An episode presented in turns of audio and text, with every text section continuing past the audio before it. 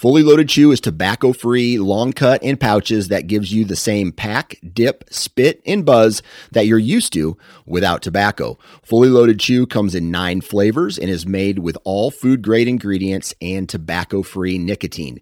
To give us a try, head on over to fullyloadedchew.com for a $1 can of chew with free shipping when you enter the code OUTDOOR1. O U T D O O R and the number one. For more information on our product line, visit fullyloadedchew.com.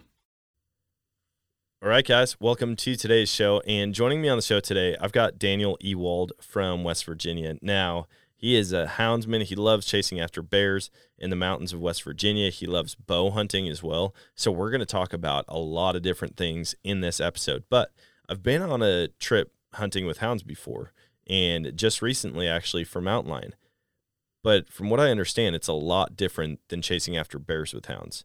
So we're going to find out about that, find out the similarities, the differences, what it is that Daniel loves about it so much, and we're going to dive into whitetail hunting out there in West Virginia. So I can't wait for this one. It's going to be awesome. Let's jump in. Like he was doing things that were just badass. That was one of the coolest moments of my life. I was really scared, but knowing that Dan had the gun, I did have the rifle, like we would be okay.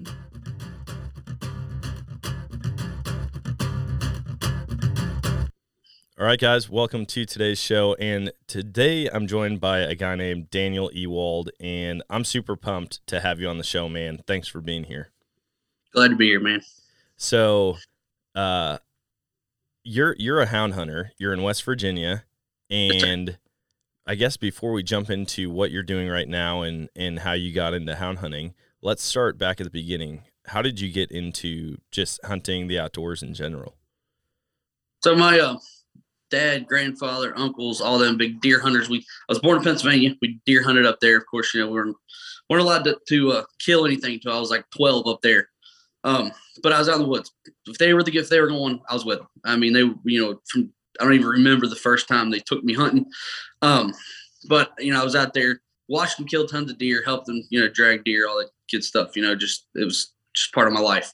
And um, so then whenever I was 11, we moved here to West Virginia, um, out in the middle of nowhere, backwoods West Virginia, no cell phone service. Kind of when people, you know, like people are like, oh yeah, back in you know back in my day, you know, in the, in the 80s, you know, we didn't have cell phones. We we talked on CB radios. I'm like, hey, that's the way I grew up. you know, it um, but so we moved here when I was 11, and um, that next year, some guys, you know, hound hunting here is like the that's that's it's a lifestyle here. You know, every truck you see has got a dog box in the back, and everybody you talk to's got hounds of coon hounds or bear hounds or whatever.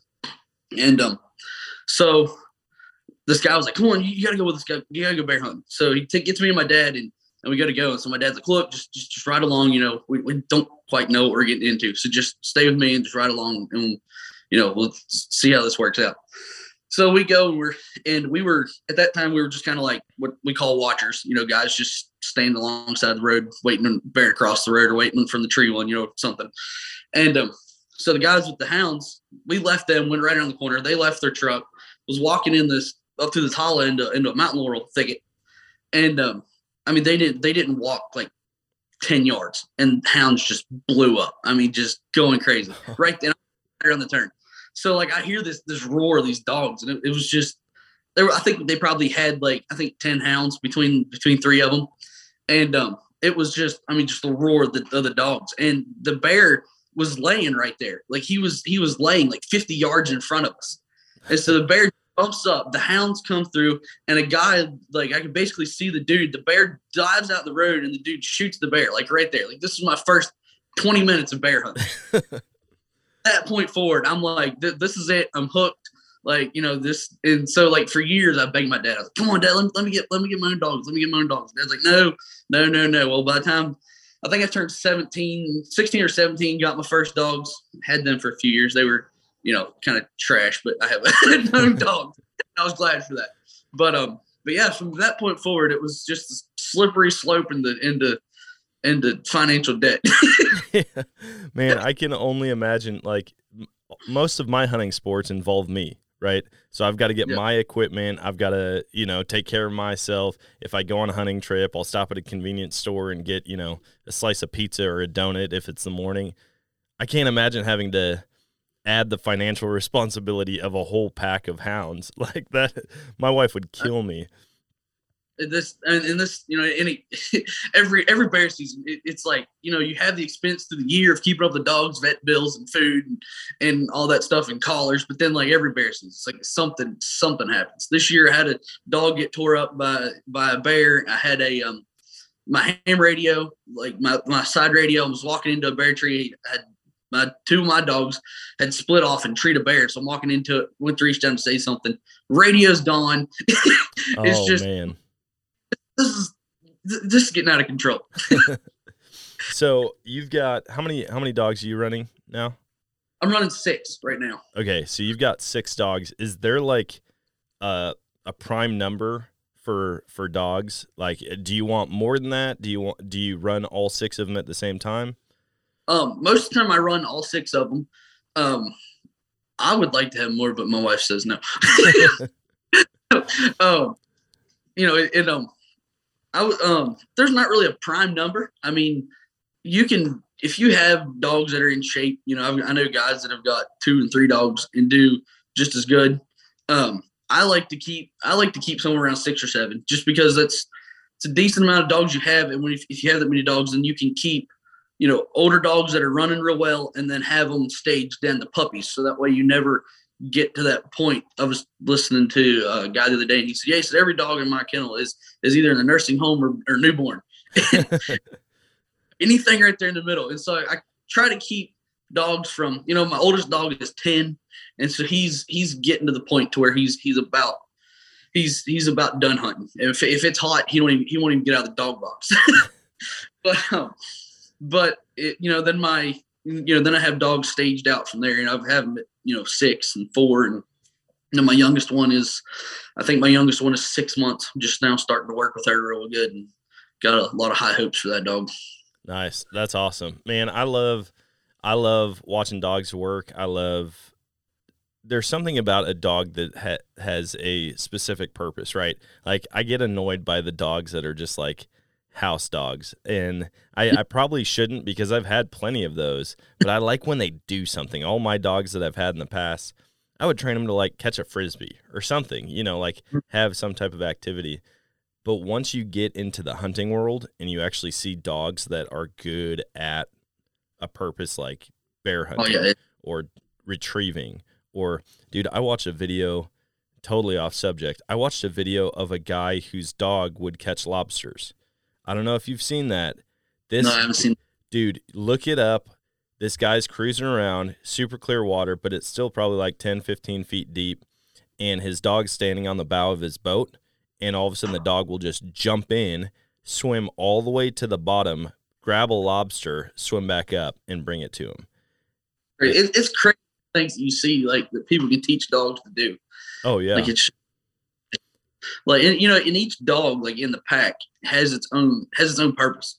So like I got I got one dog that's like extremely cold nosed, and so like I'll if we get hit on an old track or whatever, I'll, I'll put him out on by himself, and um let him see, you know. And if he starts working that track, then I have another older dog that I'll turn in with him, and like that dog, he he won't bark until you get the bear jumped, and so it's kind of nice because that other dog will be barking, and all of a sudden you hear the other dog chime in, we're like, oh, he's he's on his feet now. They're they're looking at him, you know. So it's it's you know it's it's a it's cool to watch like the packs of dogs and you know to be involved in all of that and watch how they work and hunt and Yeah, that's awesome. Um, is it a specific breed of dog that you have, or are they kind of? I, I find Um, with hound hunters a lot.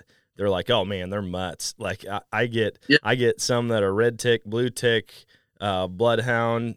I, I don't even know all the names. I'm gonna make myself sound like an idiot if I keep going. But um, yeah, it sounds like you kind of try to get the best traits from each different hound breed and get them all into one dog. I um I I don't I'm a I, I like I like a Plott dog. And then I like um red ticks. Those are those are pretty good dogs. Um but I do have I do have a couple black and tans. Um I do actually I, the pup I got is actually a uh she's a bloodhound. Um I actually got her mainly for my boy. My oldest boy is trying now, you know, he's just turned seven and he's starting to get into it, wanting to, you know, he was begging, I want my own dog, I want my own dog. So I was like, well, and I found these bloodhound puppies. I was like, you know, they'll be a slow dog, a nice dog to, for him to start working with. But um, I, am more of a Plott and red tick type of guy. Nice. But um, one dog that I don't that I've never had and probably will never own is a Walker, and I'll catch a lot of heat for that. Walker guys get a little get a little offended real easy. That's funny. I, I, love seeing the division in different sports within the hunting community because like there's things that I'm like I don't I don't know anything about guys that run walkers or guys that run black and tans, you know, but to hear that there's certain stigmas associated with different types of hunters. Good walkers out there, but I've seen some walkers that were some fine dogs, but I don't know, something about me and walkers just have never never gotten along. Yeah. Um with with bear hunting in West Virginia, what I guess what does that look like? Walk me through that process cuz uh, I just did my first ever big game hound hunt for mountain lions. Now, that was pretty slow moving. Like when we were in the vehicles, we were just creeping along looking for tracks on the side of the road. From my understanding, with with bears, they smell so bad that the dogs will pick them up from the bed of the truck or up on top of the hood. We we do a lot of we do a lot of rigging, what, what, what we call rigging. We have like racks on top of our dog box and we put them up there and uh, time up. We do we do a lot of that and uh, that's you know especially during the summertime. That's how we that's how we do a lot of our training. But um, you know, it's, it's kind of it's real. It'll be real slow for a minute. You just be creeping along the road. You know, next thing you know, the whole truck blows up and dogs are jump out and throw dogs out on the road. You know, out and they hit the track and, and it's just on from there. And you never, you never. Once those dogs hit the ground, you never know what's going to happen. Um, me, me and my buddy were hunting uh, last late last summer, and uh, the dogs rigged the track and I had some some of my younger dogs that I'm that they're just starting to come on, and so I was really trying to run them a lot and get them out there. Well, I it, there was a rig, but you know from the sound of the dogs, you can kind of tell you know whether it's a fresh track, a hot track, it, you know what it, you know you know if it's if it's a cold track, you know you kind of tell. And uh, well, my one dog that's cold nosed, kind of he he's was the one that started rigging. So, and my other dog didn't start, so I kind of was like, well, this isn't this isn't a real real fresh track. Well, I turned my old, my my cold nose dog out, and he took off just running up the road, just wide open, just right up the road, which is, you know, us as houndsmen, if the dog stays in the road, that's red flag. And I'm like, and I know the dog, and I'm like, man, this why does this dog doing this? Well, he like runs up the road like a quarter of a mile and then just blows up and takes off up over the mountain. And um, so then I run up there and dumped my um, older dog out. And I was like, well, you know, let's figure out what they're doing. Well, I walked to the bed of the truck to the back end of the back of the truck. Was going to let a couple of my pups out. Looked at my GPS, and they were like a thousand yards away, just getting. And um, they ended up treeing that bear within like 15 minutes. They had him sitting in a tree. Jeez. Just the. And um, so we, I sat there and made sure the bear was going to set or whatever. And then me and my buddy were getting our stuff together, getting ready to walk in. At that point in time, I think they were a little over a mile away, and um, we were getting ready to walk into them. And then I just heard my one dog just pulling under around the mountain, looked at the GPS, and they were gone. The ne- next time I got track on them, it was they were three miles to the closest place I could drive to them. Jeez. And kind of up in um uh an area called Dolly Sods, which is a wilderness national forest wilderness area, and it's just it, it's straight up wilderness. like I would like horse through it, and uh so it and they went up into there and then circled back around, and that we turned them off the truck at I think it was midnight, and I ended up catching them crossing the road again at almost eight o'clock the next morning.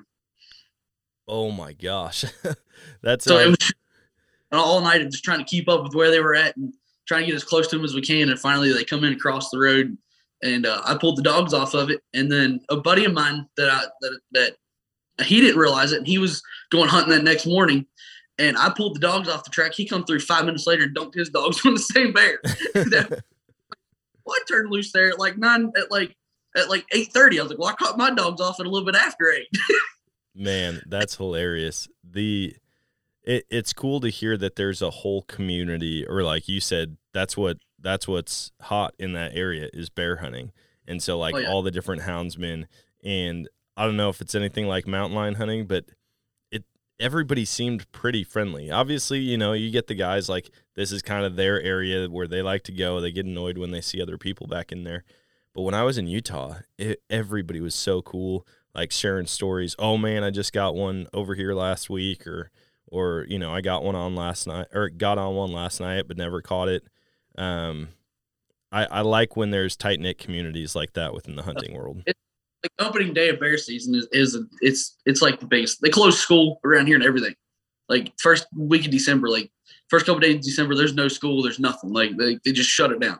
Yeah. And uh, so like we have a gas station, a little convenient gas station up the road here, and like you pull in there six o'clock in the morning, and it's just trucks and dogs and guys everywhere. Like there'll there'll be there'll be almost hundred people in that parking lot. Like just and it's all from different groups, and you know we all sit around talking, and uh, you know it's we all kind of work together. Like we'll be there'll be a group, we'll cut a track, and uh, and then you know they will be running that bear, and we'll come across another track, and we'll be like, hey, we got one going. We'll holler at some other guys, be like, if you don't have nothing on, come over here and, and catch this track, you know, and you know we all kind of we all kind of work together and try to, you know, we're all out there for the same reason, same purpose. Jeez, that's awesome. Um, what what are the bears like there? I mean, what kind of size could someone expect if they wanted to go out to West Virginia and, and Um, hunt a bear? Our average size bear is, is anywhere from about 100 to 130 pounds. Okay. We don't have a real big bear. Um, part of that reason is is because um, West Virginia allows you to run all year long, so you're allowed to train your dogs all year. Um, I get some heat from some of the houndsmen because I don't necessarily agree with that. Um, I kind of wish that it used to be back in the day where you could only run. I think it was. I think it began in August, and you could train up till December, and then after, then like January first, you weren't allowed to train again until August, which is, which in my opinion, I think it should still be that way, because um, it's hard for some guys that don't have time to, to hunt a lot.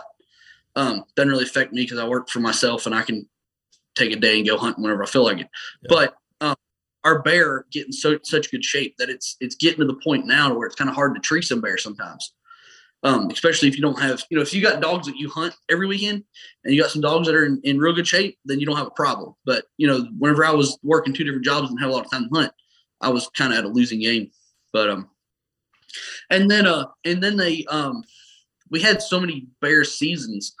Um, like we we had an early season that was in September, and then this last uh, year they put one in October, and then we have the whole month of December to hunt.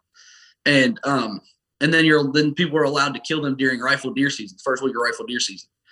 And so like there was there was there's a lot, and of course you're allowed to kill them with a bow all through bow season from you know.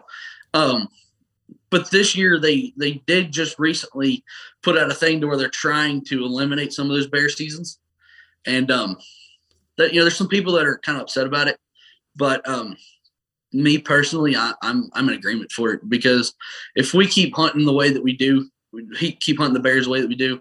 You know, I got I got three boys and there's dogs that are life. I mean, they they get just as excited about hunting them as I do.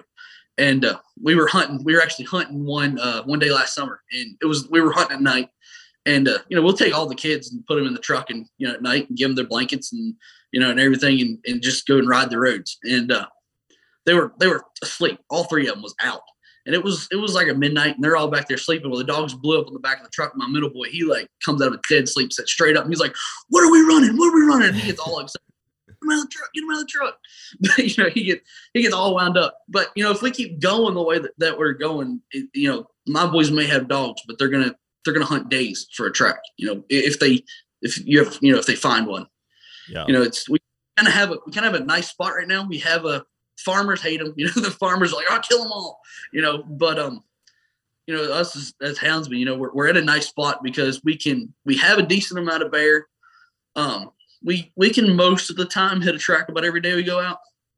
There's some days you don't. I mean, if you have a dog that's hitting the track every time you hit the woods, you've got a problem. but um, but you know, we we uh we we and we most of us would kind of like to keep it the way it is. You know, maybe maybe implement. I, w- I would like to see him get a little stricter on on the weight scale. Like here in West Virginia, you can kill a bear at 50 pounds. Like that's a legal bear, Wow. And which is which in my opinion is, is crazy. Um, I it used to be 100 pounds, which was which was a lot better because that that forced you to tree more of those smaller bear and be able to get a better look at them. Yep. And um, you know, I would like to see him implement a rule more, you know, a little better weight scale to where we would actually have to tree more bear and get a better look at him and see, you know, the way it is now, a 50 pound bear by bears by December, that any bear out there is legal to kill. You know, it's And so it- it leads to a lot of it leads to a lot of you know and a bear when it's running through the woods behind like in front of dogs it's hard to judge that bear. Like you can't tell how big that bear is. And um you know so a lot of times you shoot a bear and you're like oh man should have shot that one. I mean you know but do you, do the bears there i mean i know you said the bears that get run quite a bit like they're used to it they're athletic they can go for a long ways before getting up a tree. Um are they are they pretty aggressive once you get them like once the dogs get up close? I know when i went on that hunt and i mean i might reference that hunt quite a bit because that's the only experience i have uh, with running hounds but he's like man bears are always they seem to always be a lot more aggressive than mountain lions are. Um we do you do get some some more aggressive bear. Where but where we have a lot of smaller bear we um you don't see we don't get into as many as aggressive bear as like some states that have bigger bear. Um like i know, I know some guys that go to maine a lot and um they get into some more aggressive bear. Now if we get like like a big bear like like um we hunt spruce knob a lot which is the highest elevation in west virginia and it is it's it's a whole nother be down here in the valley, you know, you're in West Virginia, you get up there and it's like it's like a whole different it's like you went to a whole different state. But um and there's a lot of there's a lot of bigger bear up there just because of the reason of the terrain and it's it's hard hunting and and anymore you have a lot of bear hunters that if they can't get their truck into it, they're not gonna go. And um so you know the hunting pressure up there is not as strong. There there are some groups of guys that hunt up there. Um guys I hunt with we're not afraid to get out and put some boots on the ground and put some miles in. But um you know, so we get in there, when you get into some some of the bigger bear, you get some more aggressive bear and get some. We had a, we had one that that in some you know, but once we get those aggressive bear, we we kind of everybody zeroes in on that one bear and tries to get him killed because you know we those classified dog killers. You know they yeah once they put a bounty on their head. But um, but you know we had we had one that uh we had one bear one day. He wasn't sure he wasn't sure he finally backed into a hole in the in a ledge, and um I think till we got the bear killed and got down in the hole, I think we had four dogs that he had killed. oh my mean, it's goodness just- I mean, some days you get in some. We had one one year we were running. Um, we ran him two weeks before bear season started. Me and my buddies, he crossed the road right here by my house, and so we. But no, actually, that one, um, we were sitting here at my house. So like, I we live like basically in the middle of the woods. We're sitting right here at my house. Had the dogs on the truck, loaded up, ready to go. Well, all of a sudden, the dogs just on the truck sitting here in my yard just blew up, and we're like, what, what are they barking about? And so we just went out, unsnapped them off the truck. Sure enough, there's a there's a creek runs through my backyard. Crossed the creek, bear was right there. They took off with, with the bear, run him up over the hill, treat him, and uh, we were coming into the tree, and he come out. We watched him bail out. We go through the field, and um, cross the road. We finally got back, got around. We heard we heard a fight going on, you know, taking place in the woods. We couldn't get there quick enough to find out what was going on, and um, crossed the road. He crossed the road. We caught the dogs off of him and my one buddy's good start dog just wasn't there. We couldn't find her, and uh, got the tracking, and she was laying in the woods. So we went over to where she was at, and the bear just tore her up bad. I mean, just he had he had hit her so hard he broke the tracking collar off of her neck, and just she had a cut from her forehead all the way down to the end of her nose, and she was just just laying there. We like we figured she was gonna die. Took her took her to the vet, got her doctored up. She ended up recovering. Made I mean she was young when that happened. I mean she made one of one of the best bear dogs I've ever hunted with. dang But um, after that, she just had that grit. She hated a bear after that. yeah But we ended up killing that bear the second or third day of bear season. And man, that pack of dogs put a whooping on that bear. I mean, he he was missing. He had like freshly missing an eye, and like half of his nose was like bloody and hanging off and still tore up. And so it had to have been from that. I mean, because it, it was a bad fight. Like we we heard it going on, but it was just at a place that we just couldn't get to quick. And um, so oh, they tore him up pretty good. Man, that is that's crazy. I mean, I can't imagine. Like I've I've seen dogs fight each other. I can't imagine dogs fighting a bear. That would. It's, Whew. No, a lot of dogs are, you know, you get a lot of dogs they're kind of standoffish. You know, the bear starts growling and they kind of back up. But you, know, you get some of those dogs that have a lot of grit in them, and those are the dogs that get killed, though. yeah. You know, you start getting a bear, a dog with a lot of grit. And you, you don't they don't hang around but for a couple years. Dang. Yeah, that's nuts. Is there is there like a is there a certain place that you want to go in bear hunt? Do you have like a de- uh, a bucket list place to take your hounds and chase after bears? Um, I I don't know. It's kind of hard because we kind of have the we kind of have for hound hunt. We kind of have a have one of the best spots around. Yeah. Um, you know, I got some buddies that hunt in North Carolina. I think it'd be some that'd, that'd be fun. You know, it's kind of some similar terrain. The mountains aren't quite as big, I don't believe, but um, they have a lot more bear down there. A lot, a lot more. Um, they have some better quality bear than what we have here. Yeah. Yeah, I I guess I've never really fully put a lot of thought into eastern bear hunting. You know, even in Wisconsin, it was a foreign concept to me. Like it was a deer hunting state. That's what you do. And then all of a sudden people started drawing bear tags and even my mom, she drew I think she drew two or three years in a row. And I'm like, dang, we can bear hunt in Wisconsin. This is amazing. I did just hear, I think it was yesterday or two days ago, that Washington uh, voted out the spring bear hunt there. Yeah, it's It's and that's one that's one of their most vital seasons, regulating their bear. yeah, yeah. I don't. I mean, I see a lot of bills coming up left and right about you know them trying to cancel some of the hunting seasons, and hopefully the hunters can all get together and eh, you know get their voice out there, whether it's sending letters to uh, congressmen and senators and try to get some try to try to get some of these seasons locked down to where they're not going anywhere. But I think it's going to be a constant fight for a long time to come. Um, Yeah, that's what they have a they have a bear hound season, and uh, I got some guys over there that that I know that have dogs, and they're, they're nothing's happened there yet. But you know, the way the politics go in Virginia, they're they're concerned that you know it's not long until something happens. And uh, I said, "What are you guys going to do?" They said, "Well, they said West Virginia is our insurance." They said because ain't, they said there ain't nobody coming to West Virginia to take dog take bear hunt away from those guys. and I was like, "Well, I mean, you know, we got, we have a lot of support. Our governor even has his own pack of dogs." Oh, that's awesome. Yeah, I've heard So- I've heard plenty of people they're like, "Well, if uh if they outlaw it, I guess we're just doing it at night." and I'm like, "Yeah, it seems like once you're sold out on on hound hunting, like it's not you you could never give it up, you know." No, it, it's I I've, I sold out one time. I I uh, decided I was going to go to college and decided I was going to go down that route in life and uh, sold all my dogs, sold tracking systems, sold everything. Sold. I mean, uh, no, I think the only thing I had left was the dog box that was on my Ford Ranger, and that's because it wasn't worth selling. but but I sold everything. Went to college. Ended up meeting my wife out there, which is not didn't come from hunting family at all.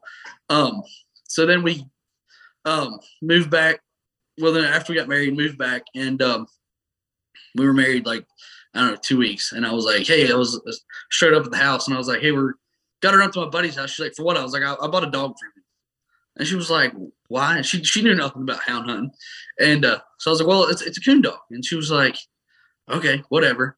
And uh, so, so then we started, you know, started having to buy all my tracking stuff back. And she's like, "My goodness!" She's like, "How expensive is this stuff?" yeah, I feel like I feel like wives, uh, if if they're not from a hunting family Yeah. or a hunting community, it's it's quite a shock when you get in a relationship with a hunter and she's just Yeah. like, I thought season just ended. I'm like, well, yeah, waterfowl season just ended, but Yeah. coyote season's still going or rabbit season's open. It, it, it kind of, I found your podcast actually. I was on TikTok and, and seen one of your wife's posts. And like I started laughing because it was like exactly like my wife, you know, and, and so I sent it to her. And then I realized you had a podcast. You know, I listen like every episode now. But um, but yeah, it was funny. She, you know, my wife, you know, because she she was from Louisiana and wasn't really a city girl, but she was from a from a town, you know, not not really a city, but one definitely wasn't where I grew up at. and so it was it was funny because we met in August at college, and uh, then like Thanksgiving here at like my family. That's that's the one of the biggest holidays of the year because it's during deer season. It's you know the week of deer season is, is a huge. It's like a it's like a whole holiday in itself. The whole week, you know, my, my dad comes, my you know, our a bunch of our friends from Pennsylvania come up here, and you know we all it's like a huge huge deal you know through through the week through the whole week and so we started dating and i was like hey i was like you got to come to my house for thanksgiving. I was like it's it's a fun time. I was like it, it's like it's, it's action the whole week. And i was like plus you know you'll get to meet my my parents and all that stuff you know and you'll get to meet my family. And she's like all right all right. So she comes to my house for thanksgiving. And of course i'd been out the college i went to was in quad cities illinois. It was out in rock island. So like I'd been out there all through the fall, like up, you know, through bow season, all that stuff. Like never, never got to hunt nothing. Like it was just, you know, I'm like the redneck kid out in the middle of the of college. You know, like killed a squirrel or a rabbit out there with a slingshot or something one day on the campus, and I'm like in, out behind the dorm and they're skinning this rabbit, and this guy's like, "Man, what, what are you doing with the rabbit? Like, what are you doing?" Eat it!" And he was like, there, he's like shakes his head and he's like, I'm telling you, there's something wrong with you, and just walks in the building. but you know, so I come home and like I so I bring my wife. She'd never met any of my family before, and um, we walk in the house and I'm like, yeah, this is my sister. This is my other sister. This is my mom. Hope y'all get along because I'm going hunting. And I grabbed my rifle and left. you know, and so so then like you know, it's hunting's you know, it's it's like and so my dad was a butcher. He was a professional butcher. So, you know, taking to a deer to a butcher shop around our house is like out of the picture. You know, it's just yeah. not happening. We process everything ourselves. And so we hunted that week. And normally, if it's cold enough, you know, we leave, leave all of our deer hang.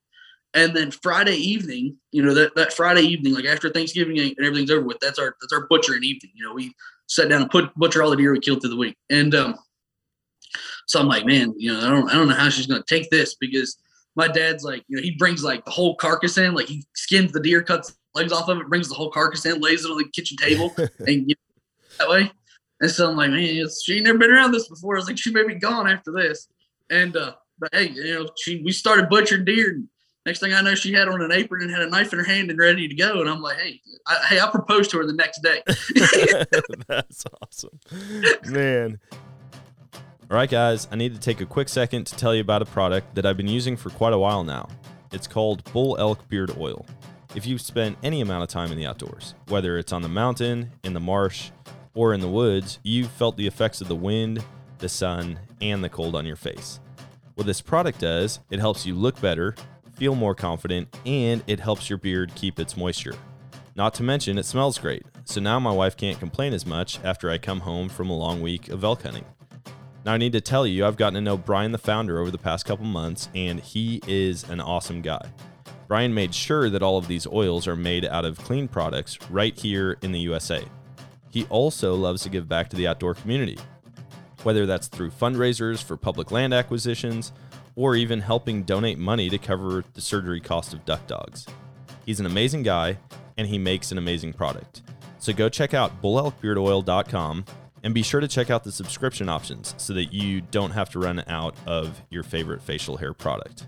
Plus, you can use the code Nomadic and get 20% off your order. Yeah, when when wives can get on board with something like that or your spouse or girlfriend or whoever, oh, yeah. you know, like my wife my wife was a hip hop dancer. Like she she did hip hop dance. I met her, she was she would have like one sweatpant leg rolled up and high top Nikes on and and she's like we joke around. I'm like, man, I never thought I would marry this city girl hip hop dancer. And she's like, I never thought I'd marry some redneck that eats squirrels. And I'm like, yep, but it, it's working out just fine. She's yeah. she's starting to get into it. I don't know that she'll ever catch the hunting bug like like I have, but she definitely enjoys like being a part of it here and there. So my wife, I bought her a bow last year, and uh, she's really she's gotten into bow hunting a little bit. She likes rifle hunting. She could she could give a care less. She she bear hunts basically just to be with me. She yeah. if she do that again, she wouldn't. but, uh, but she she likes bow hunting. You know, we, we spend a lot of time. You know, kind of we spend a lot of time out in the woods bow hunting and stuff like that together. She she has really started enjoying that. Yeah, that's she, awesome. It was unfortunate she got her. She got her she I took her out on um it was opening day and that evening and she hit a six point. It, was, it wasn't a very big, you know, but I told her, I said, look, you see a deer, you want it, you shoot it. You know, it doesn't matter how big it is. And uh, she hit it, but got it a little too far back. And uh, man, I looked for that thing for two or three days and I just couldn't couldn't come up with it. And uh, so I don't I don't know I don't know where it went to, what happened, but I was pretty she got pretty discouraged over that, you know. But Yeah, that's tough. I mean, it's tough even for me. I can't imagine being being new to hunting and shooting an animal and not recovering it. Like Yeah. I'm I'm gosh, 20 years into it now and I still if I shoot a duck and don't recover it, like I get pretty tore up about it. And you know, I'm not like crying myself to sleep, but like I hate knowing that I just So caused that thing to die and it's sitting out there rotting or getting eaten by a raccoon or a coyote or something like that. Um, so you're big into bow hunting. So oh yeah, yeah. it sounds like your passions are bow hunting and bear hunting with ha- or Oh, yeah. running hounds for bears. And the the listeners can't see this, but on the wall behind you are like multiple multiple bows. I see a recurve bow fishing setup, a recurve with no string, a compound. Yeah, it, it, it's uh, and then that's an old uh, crossbow over there. That Oh, was actually nice. my. Um, I don't have the arms to it anymore. It somehow got, got. Well, it was actually like in the era of time. He had it when it was illegal to own one, and so like I got it just all dismembered in pieces. Yeah, that's funny. but yeah, um, yeah, I'll bow hunting that. So my my dad and them were never my dad or my uncles, my grandfather, none of them were, were ever into bow hunting. Like my dad tried it a couple times, and you don't have very much patience with things like that, and so he missed like he missed several of them, and was like, I'm done, I'm not doing this again. Sold the bow, and uh, so like growing up, I, I just never, as a kid, I was never really introduced into bow hunting or and things like that. Well, then um, I think I was 15 or 16, something like that. Um, my uncle gave me an old bear, like a really old bow that you know was like one of like a compound bow. It's like a 70 pound draw with very little let off on it, Yep. like an old. And uh, so I took that bow and I mean I shot like all the time with that bow. And um, finally, uh, so I, I started hunting that year, and um, my first year bow hunting, I missed I think like four deer. Just I just missed them, and uh, and uh, didn't kill anything my first year bow hunting. And so the next year, I was like, I'm I'm going to kill something. I was like, you know, my first year I was kind of waiting, you know, let a, let some small deer walk by, but like that that second year, I was so determined on killing a deer with my bow. I told my dad, I was like, I'm killing anything that walks by. And uh, so, opening morning, a deer came in, um, and I was actually there was a squirrel on a limb, and I was aggravating the squirrel, and he's like chattering back at me, and I'm like poking at him, and uh, I don't I wouldn't run, but and so then I turn and there's this deer like 10 yards from me right there. And she's looking at me. So blew that situation. So that evening I go back out that evening and I'm sitting there and in comes this doe and two yearlings and come walking through and walked up 20 yards from me broadside, pulled back, stuck that deer. And I always like I liked bow hunting, but when I when I man, when I got that first deer, when I when that first let that that first arrow hit that first deer, I was I was hooked. Like Oh, like yeah. that was end of it. And um, man, I I I shoot all like um, I try to shoot at least a couple rounds every day. You know, we you know I just got my uh, seven year old son his first little bow, and uh, he's been out shooting with me. And uh, got my niece. My niece is staying with us right now. Got her her got her a bow. Got her her first deer last year.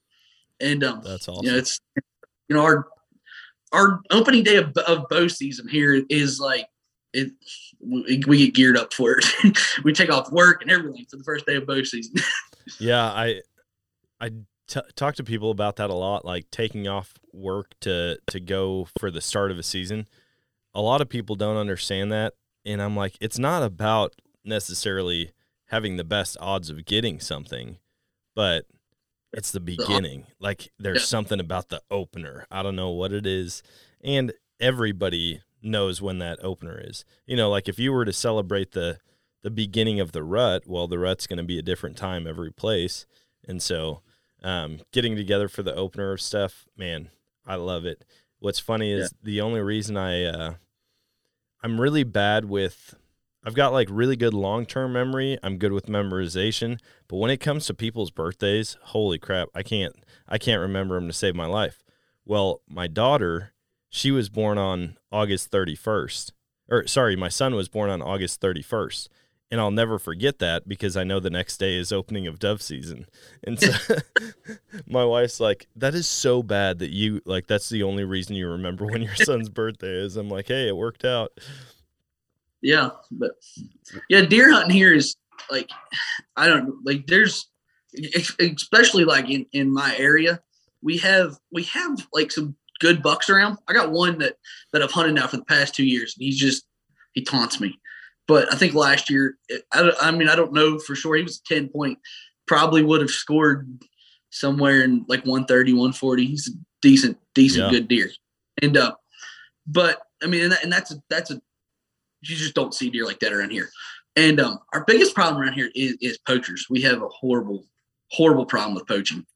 And, um, so like, I mean, last year I had a, I had an eight point that was, you know, I I had zeroed in and like, you know, I'm gonna I'm gonna that that you know I'm gonna target that deer this year. And um, I do a lot. I don't run a lot of trail cameras. I don't run. You know, I don't do like any baiting or anything like that. I hunt over a lot of natural natural feed, um, natural watering sites, and then like through the summertime, we I do a lot of do a lot of boots on the ground scouting, and um, I have like a spot on the one like on the main place that we bow hunt. It's kind of a hill and a field, and you can you can pretty much all there's like fields over like all around this thicket, and these deer kind of feed through this thicket, and they come in it in and out of it from all different angles. It's it's like a hardwood stand in the middle of the thicket, so they go in there to feed, you know, and um, there's a pond in there, and so it's it's just kind of an ideal spot. So we set up there at the spot and scope and binoculars, and and you know we can kind of we kind of have the deer pattern by the time Yeah. bow season comes. What's going on? You know, just from spending time up there. But um, but our biggest problem, like I had this deer, and I'm like, you know, that that's the deer. I, I want to I want to kill that deer this year. And um, first day of bow season, um, he pulled the slip on me. He come through like right behind me, just just caught a glimpse of him, just just not just easing through the woods, but just nowhere where I could get a shot at him. And um, went through. I couldn't hunt. had to work the next two days. Um, come in that that the next evening I could hunt, and I seen buzzards flying, and it was like 60 yards from my stand. I was like, man, what the world is that? So I walked over there and here somebody had shot it and cut the head off of it. Oh my gosh. Like, man, you know, you know, just and stuff like that happens. It happens up here all the time, and it's just thankfully here the past couple of years we've kind of we our DNR has kind of stepped up, you know, but year the, the the reason why the problem got so bad is for years the DNR just they're they're they're totally understaffed here. Yeah. And um, so I mean, we our whole county, we've got two DNRs to, to our whole county, two DNR officers, and um, it's just they, they can't keep up. And um, plus, the, you know, they we had some DNR officers in here that just didn't do anything, Yeah. and so got a free reign, and um, kind of got out of hand. So, um, you know, you can't. They they they they were. We we were all raised with this concept of you know if it's brown it's down you know you just shoot anything and everything Yeah. and so some of us now that we've gotten older and have learned, you know, the, the deal of conservation and, and, you know, how much it hurts to do that, you know, we've kind of step back and, and, you know, it, it's been kind of hard as, you know, having that training and impounded in your head and then just like sit there and, you know, watch a six point walk by. you know, the first couple years was like, man, am I doing the right thing? But, you know, and then when you, you know, when you get to the point where you start seeing, you know, more eight points and more decent sized deer, you know, you, we start we started realizing, hey, you know, this is probably the right thing to do. Yeah, I I totally understand that. It used to be when I was growing up hunting, man, if it came in, I was pulling the trigger. If it had antlers on it, oh, that was even better. And Yeah. you know, now that I've progressed in my hunting journey, uh, I've hunted different properties, properties with really nice bucks. I'm like, it, it's not so much that I have to shoot a certain size deer, but when I start getting deer on trail camera or seeing them out in the field feeding, it's it's a lot harder for me to shoot something else knowing that he's out there waiting, you know, or like that I might get a shot at him. And so I uh I don't know, I always go back and forth of what like my what my criteria criteria is for a buck that I'm gonna shoot. Some years I'm like, man, I want to shoot a four and a half year old buck. Some years it's a certain buck. And a lot of times what it comes down to is I'm like, man, if I really get pumped up about a deer when it comes in, everything else goes out the window. I'm gonna I'm gonna you know, try to harvest that deer. The problem is, I still get giddy about every deer that walks in. Like when I hear a crunch or I see one, I this last year I had a really bad spell where I was in my stand and I would I went like several days without seeing a deer and I looked over at one point and there's a deer on the neighbor's property at like 350 yards and I could already feel my heart start racing. I'm like there there's no way that deer's coming all the way to me. You can hear your heart beating. yep. Every time, man. Every time. And so yeah, I can't I can never go off of the like if I get excited, I'm gonna shoot it because then I would shoot literally everything that walks in front of me. Yeah, I uh this last year I had that ten point and I was I was man I was dead set on that deer, and um I kind of had him start to get him patterned down, and I had a lock on stand at a pond, and I kept seeing him come into this field which was like sixty yards away, and um I I kind of live by the rule if it's not any closer than thirty yards I'm just not gonna shoot it because Yeah. you know um I don't want to wound a deer and have to run around looking for it. Not that I couldn't, but you know I just don't you know just kind of my rule of life. And um, so I have a I have a climber stand. So like I was like, oh, I'm going to get my climber and I'm going to move into the corner of that field, kind of where he's been at, and and you know hunt that spot. So I got my climber moved over there, and like that next evening, I get in the stand, and it was probably the most perfect conditions. It was like the perfect temperature. It was sunny outside. That had like a little breeze blowing. There was deer everywhere. I was sitting in my stand, and I had probably within a 50 yard radius. I think I counted that that evening. I had like 15 does in this field Jeez. and in this hardwood by the pond, just like all around me. Like the closest one to me was like was like 10 yards from me, standing at the stand. And um and I, I don't know, our does kind of where we hunt, I guess, because like especially during the summer and and during bow season, we're in there so much. And we don't shoot bows during bow or does during bow season, like we just and uh, so our does kind of get to the point to where they just kind of get sort of get used to us. And of course, the, you know, it's on a farm, so people are in and out of there all the time. And so I had, so I can, with all these does around me, like I can kind of move around in my stand a little bit, and they don't, they don't really spook. They'll look at me, maybe one of them will stomp at me or whatever, but not, not like, you know, get carried away. You know, it's, Yeah. you know, people taking care of the cows on the farm all the time. So, you know, four wheelers, trucks, whatever, just don't bother them. And uh, so I'm sitting there, I mean, conditions are perfect. And I'm like, there, it was right getting under the last half hour of daylight, right about the time that buck would start coming in and all these does. I'm like, he's, he's got to come in this evening. Like, this is, I, I can feel it. This is the evening, you know, everything's perfect. It was right, like, right on the edge of rut starting. And so it was just like, and out of nowhere, like, I hear this crack and this tree right in front of me just falls over. And oh the no. like it just blew the whole hunt. like I'm like, you know, this this this, you know, could have been the hunt. You know, this this could have been the hunt of the of the year, and it just you know this tree just falls over, kills the whole thing. Oh my gosh. Yeah, that sucks. That it's crazy that the deer there, you know, like you said, you could have 15 in front of you and they don't really pay much attention. What uh Andy you said you guys don't shoot does during bow season. What is what's the reason behind that? Just we you know our, our bow season that's that's that's our buck hunting time. When it comes to rifle season and all my family's here you know that's kind of when when it's like you know get the meat for the year. Yeah. you know it- we we uh have a farm that we kind of hunt on. We call it the we call it the meat farm. And so that's that's the there's a lot of there's a lot of uh, poaching and stuff goes on in that place. So to try to try to get a good buck off there it's just kind of impossible. Yeah. and so you know they do some drives and just kill some deer. Um but we just it's not that we won't every now and then you know if if i you know every now and then if good doe comes by and we're running low on me meat or whatever i'll stick one. But for the most part we we we try to just try to take our bow hunting and buck hunt. You know that's the time we because the rifle season here it, it's it's like the orange army. There's just guys Yeah. everywhere. And so it like if you're gonna wait till rifle season to try to kill a buck you're just not gonna do it. Yeah. Or you know they're they're just you know like I had a six point that I've been watching all bow season. Could have killed it several times. Just let it go.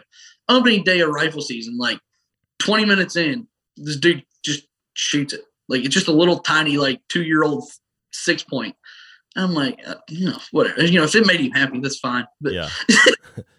no, I we we have we have plenty of people like that, and even you know some of the people that I hunt with, they'll shoot they'll shoot anything that comes in, and other people get upset with them. Like, dude, I've had that deer has walked by me a hundred times this season, and you just shot it the first time you were out rifle Yeah. hunting. And I tell my my stance on it is shoot what makes you happy, but if you are on a property where there's a consensus between everybody, like, hey, this is what we're expecting to shoot. Like, we're only shooting, you know, whether it's an antler size, like eight points or bigger, or if it's a uh, age structure, like, hey, we want three and a half, four and a half year old deer or better. That's when you, I feel like people need to just buy in to the plan that everybody else has set up. Otherwise, Yeah. you know, if you're just out hunting, if you're out on public land and you want to shoot a spike that comes in, go for it. If it's legal, absolutely do what makes you Yeah. We we do have we do have some some nice deer that come out of here that come out of West Virginia. We got some we got some good deer. I mean, of course, like down south of the state, we got those bow hunting only units, and those they grow some monsters down there. Yeah. Um, but we you have to work for them. You know, most guys not going to get out there and put the work in for them. But you can get back in some of these. You know, we got some places that are, you know, public land. Um, some of them are if they're kind of landlocked, and they're just way back on the mountain, no road access, nothing. So if you have if you have the the opportunity to, to get access, you know, to, e- to either cross through that property or hunting access on one of those properties that borders that, you know, some of the guys will be like, hey, you know, you can you can cross my property to get there, you know, Yeah. and um, so you know, we can if you get onto those places and you get into some of those landlocked areas, man, it's just there's some there's some guys there's some guys pull some monsters out of those places, Yeah. and um, my my goal for this next year is to, is to start branching out. The past couple years, I kind of hunted close because I worked two two jobs. I worked on the I worked for an ambulance company, and then I worked construction for myself. And um, so I didn't have a lot of time. So just kind of like if I could make a quick evening hunt. But now I work now I work strictly for myself. And so kind of my goal to get out into those some of those more more far out places and, and try to hunt some bigger deer. But um but yeah, it's Yeah. Um what a what equipment are you using? I see I I keep as you're talking, I keep seeing all the bows behind you and I'm like there's a progression that seems to be reversed from most things. Like some people will get into into crossbow hunting, then go to compound, then go to recurve. What what equipment do you use? Um, I use I have a uh, Bowtech Instigator, which is not. I mean, it's not really a, a high dollar bow, but it it gets the job done. Yeah. I've killed several deer with it. Um, rifle hunting, I have a Winchester Model 70 30 ought six. That's my. I mean, I, you know, I've got several hunting rifles, but that's my go-to. Nice. But uh, I have the I have the the Bowtech Instigator. Um, the reason, the only reason why I got I got it on a good deal, and I kind of needed a bow like right at that moment. It was like right at bow season, and my other bow, like something happened to it, a, a limb or something messed up on it.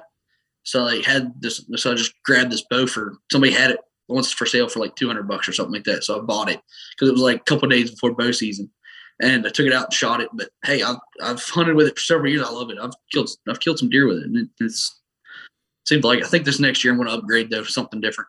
Yeah. No, I I think the equipment is great, but if you get good with equipment, like anything that's been made in the past even 15 years, it's it's pretty close to anything else on the market. Like the the let off is going to be within 10 to 15%. The poundage is going to be able to be almost exactly the same.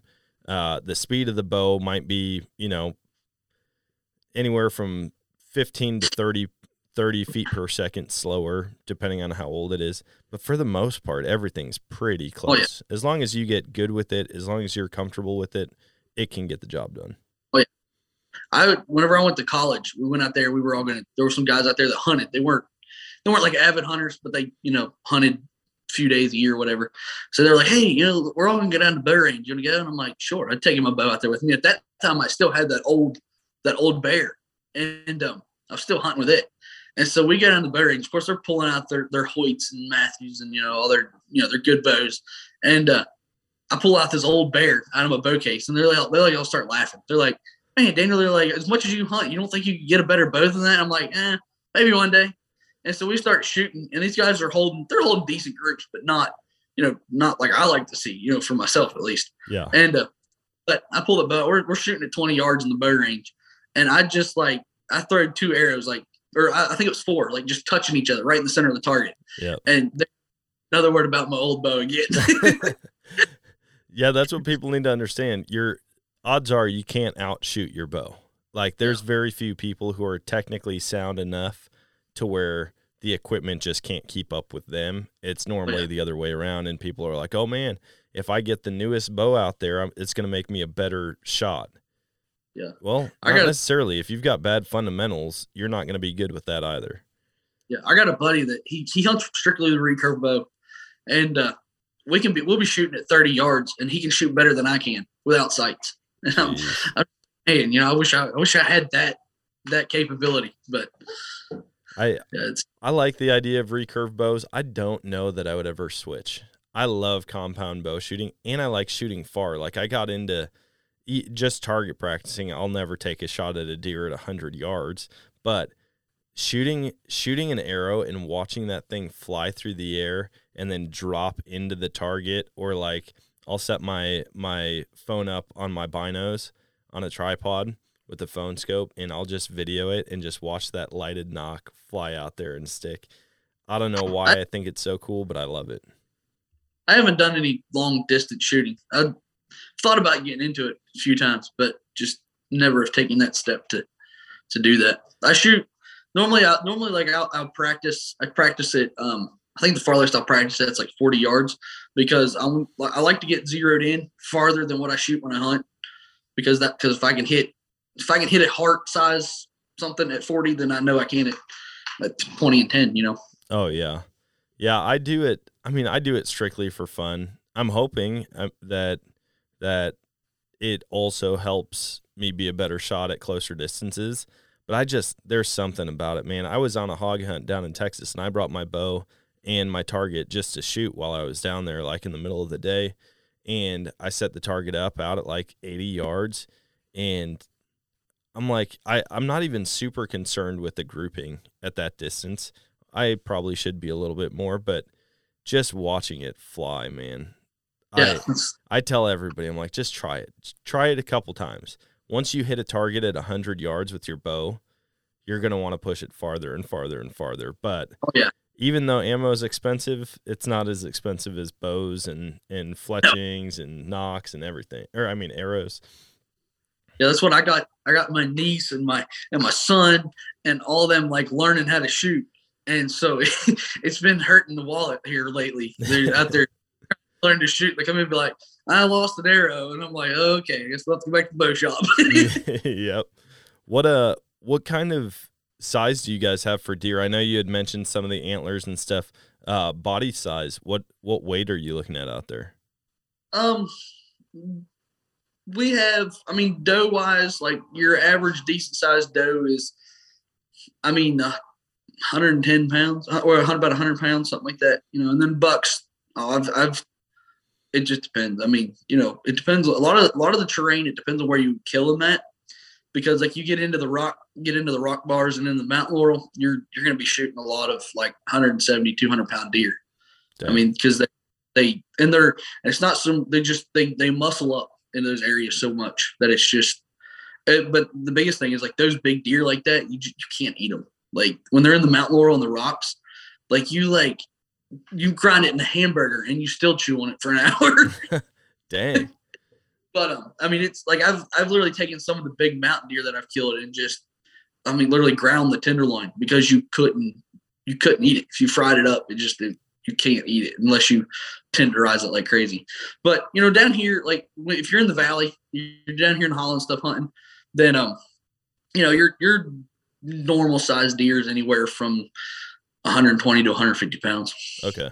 Nice. Yeah, so that's not uh, it's interesting to see the size difference all around the country. You know, like you see them certain places and I'm like I would have never guessed that they were that big there. And then you see them other places like man down in Texas seeing how big of deer get shot in Texas like rack wise part of me is like but was it really that big or did it just look that big because of how small the bodies are there dude they have tiny bodies down Yeah. in texas and i'm sure there's plenty of other places like that uh, the Yeah, other I- the other thing that blew my mind was uh, the blacktail deer in Alaska, Mhm. dude, they're like a goat, man. I mean, they really are. They're just tiny. They're short legged.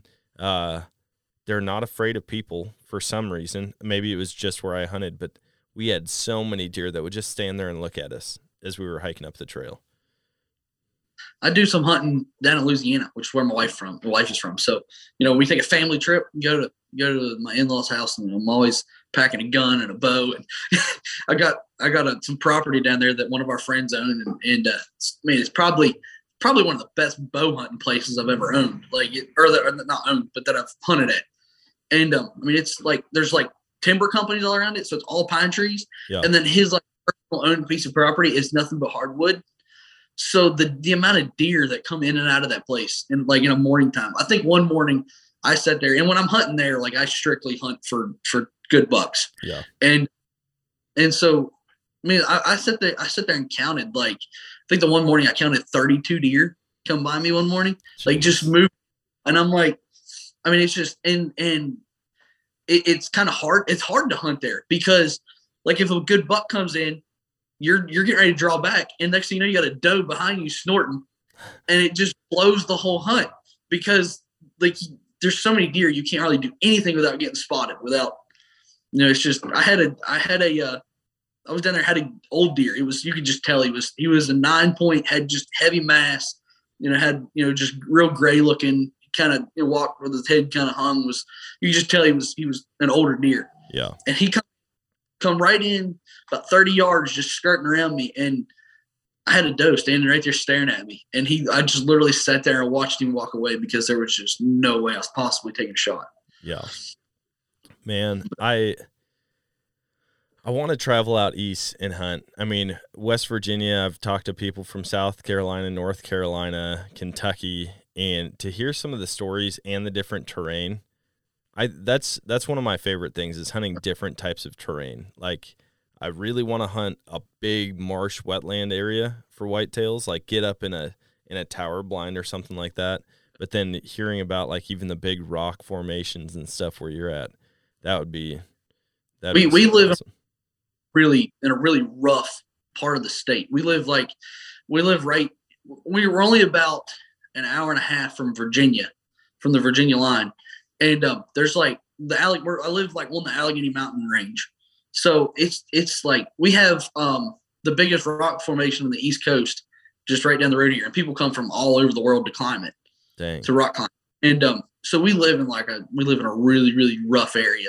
I mean, it's just there's rocks and and some of the places on the mountains you get into, it's just it's almost impossible to walk through. I mean, it's just it's it's pretty it's pretty it's neat though. Like it's and, it, and it's it's crazy because like we'll be like down here in, in the in the hollow, like it's you'll be down here in the hollow, but then you get up um, like on Dolly Sods, which is which is a national wilderness area. I know I already already mentioned it, but you get on top of that place and it's flat and it looks it you would think you were in Canada. Like it's pine trees and berry bushes. And it's just flat blows and like all the trees, the the limbs grow on one side and it's um I mean it's which is which is really good bear habitat. I mean the, the bear hunting up there. Last year on the first day of bear season up there, they were they we had a guy holler at us. We were down here in Holla on a bear track, and a guy hollered at us from up there and was like, "Dude, we got so many bear tracks up here. We don't have enough dogs." They're like, "You want to bring some dogs up here and put on this bear?" and we were like, "Well, we would, but you know, we're already on one." But Yeah. you know, Dude, that's it's- awesome. The uh yeah. It sounds like you got a pretty good setup there between deer hunting and bear hunting. Um I want to give you a chance. It gosh, every time, man, I say this, an hour flies by when you're talking to somebody about hunting. Um but I want to give you a chance to share with people where where they can follow you, uh where they can see what you're up to or if you have videos out of of you chasing after bears. most of everything I post um, hunting wise is on Go Wild. Nice. Um, most of everything I, I got on there last year, and uh, so I post a lot of my hunting stuff on Go Wild. Um, posted a first little video on TikTok the other day. Not really, um, I'm not really much in social media. Every uh, all my other my Instagram um, is Mountain Man Woodworking, but unless you want to look at a bunch of construction stuff, but, but it's under Daniel Ewald on Go Wild is where I'm posting most of my dog hunting videos and and pictures and stuff like that. Nice. That's awesome. Um, one last question: If you could, if you could hunt anywhere for anything with any weapon, what would it be? Um, at this point, I'd probably go out west, run cats with dogs, run, run some lions. That's that's my next adventure and hunt. Nice. Well, uh, we might have to talk off air and try to get something like that set up this fall. We can do that. Thanks, man. I, I definitely appreciate you hopping on and uh, let's stay in touch. All right. Yes. Yes, sir. And that is going to wrap it up for this episode of the podcast. Man, I had a ton of fun chatting with Daniel, and I look forward to hunting with him in the future, whether that's out west after mountain lion or out east for bears. I think either one would be awesome. And the problem is, now that I've looked stuff up on my phone for hound hunting or, or like chasing after anything with hounds, things pop up all the time on social media, which makes me want to do it even more. And so I look forward to it. I think it's going to be something I do every year in one state or another for one species or another. I just, I had a ton of fun the first time. I'm hoping to have even more fun in the future experiences with it. So, good luck to Daniel and uh, all the animals he's going to be chasing after this year. It was cool. I love hearing about different terrains, different types of, uh, or different states for hunting, and kind of what the culture is there as far as hunting goes. But I've got to let you know, I'm going to be heading back down to Texas. I got invited through my buddy Cody Mills and Rogue Texan Outfitters to go down to Texas and do a helicopter hog hunt, and I cannot wait. So, the only communication I really had at first was with Cody, and he was sharing some details, and I was like, hey, you know, what type of gun do I need to bring? I was thinking maybe I'd bring my shotgun with some buckshot, and he's like, dude, 556, 223, you know, just bring an AR, whatever. So, I I go online, start looking, start figuring out the build that I want to do. I end up buying an AR, getting a bunch of different uh, accessories and equipment and attachments for it. I got a brass catcher. I got an awesome red dot scope from Vortex. Um, dude, I freaking love that thing. I haven't even shot this yet. I actually just finished it. Um, but a little while later, after I purchased it, after I got a bunch of mags and, and ammo, I I got a call from one of the owners at Rogue Texan Outfitters, and I was just chatting, getting more details from him, and you know, hearing he was sharing with me that the weekend before they had killed like 183 pigs in six hours. I was like, holy crap! He's like, yeah, typically it's between 30 and 40 an hour that we can get on. And I'm getting super pumped. I'm like, sweet, this is the equipment I have. How many rounds do I need to bring? He's like, oh no, man, all the ammo and the guns are are provided. Like we've got them for you.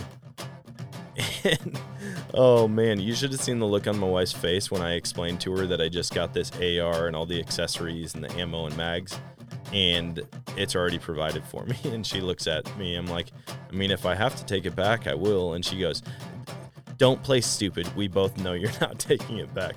Anyways, totally unrelated to anything that this podcast was about, but I am definitely excited to get down there and hunt with Cody and the Rogue Texan Outfitter crew. So I'm excited. I hope you guys are excited for the upcoming seasons. Like I said, there's a lot coming up now. I mean, we've got turkey season coming up, shed hunting is going on, getting food plots prepped and planted is going to be a big deal here in the next couple months. So hopefully you guys are getting out and enjoying all of that. But until next time, always choose adventure and God bless.